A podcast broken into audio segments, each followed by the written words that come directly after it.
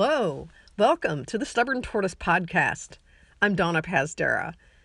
So it's Memorial Day, and uh, everybody's had a long weekend, and uh, of course, mine's felt like the endless weekend in some ways. Um, so, yeah, I, I had that sprained ankle, but that was almost three weeks ago, and um, decided and does not have a you know hairline fracture, so I was pretty happy about that.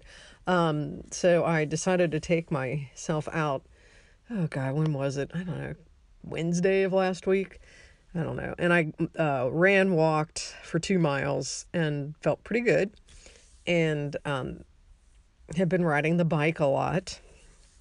And um, actually did a 15 and a half mile ride last Tuesday, and that was fun. That was it was hot. It was like 100 degrees, and I chose that time kind of on purpose so I could avoid running into crowds. Although I think the crowds are starting to thin out at the parks and stuff as other aspects of society open up and now people have other things to do or go and i'm kind of okay with that uh, get the posers out of there and um, yeah, and then Saturday I took a bike ride with Maria, my friend, and we did a social distance ride.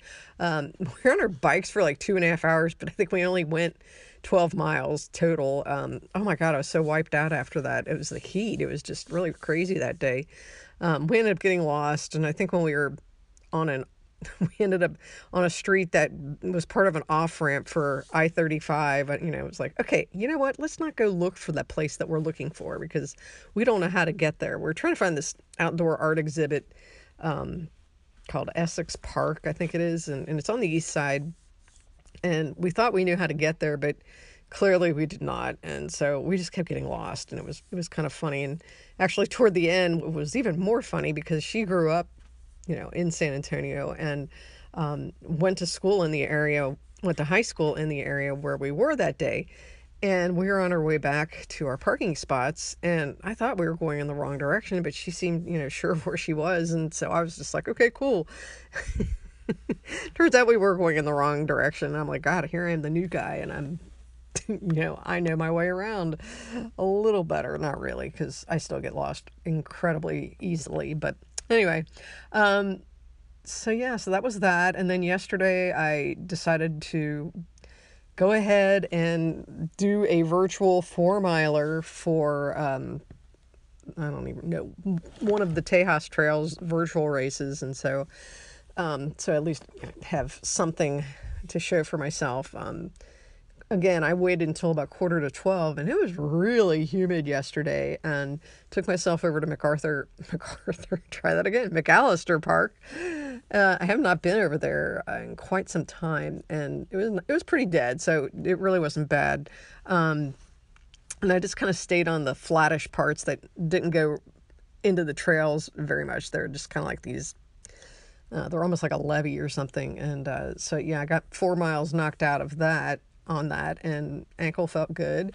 And um, yeah, and then, but it was just so insanely hot. I mean, so my time was 55 minutes. I know, don't laugh. Um, it's embarrassing. But, you know, at least I got it done. And when I put my results in, I have, am currently in last place on that particular race. So go me. At least I'm DFL. so, and then this morning, probably the highlight of my weekend, or one of the highlights, um, my friends Orly and Kathy came through because they went up to Camp Eagle over the weekend to um, do some running and um, celebrate their anniversary, their wedding anniversary, uh, 25 years, happy anniversary. And yeah, so they, they came by, and I mean, I haven't had people in my house in like months. So it was kind of, it was a little, it was a little weird, but you know, I had my front door open and we socially distanced, and so that was good.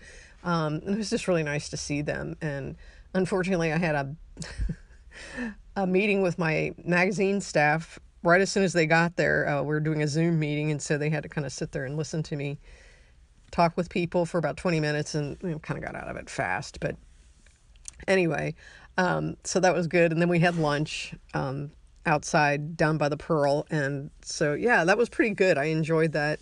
it just kind of felt good to be sort of normal again. Um, I, you know, I have to say though, again, I don't want to be like the, you know, was there was a character on Scooby Doo?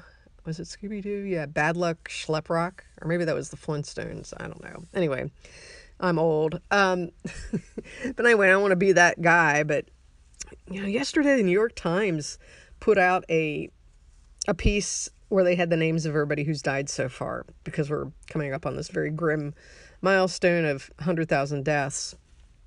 And they had the name of each person, their age, where they were from, and a little line about each person. And I was scrolling through the um, you know the graphic, and it would show the number of deaths and the date.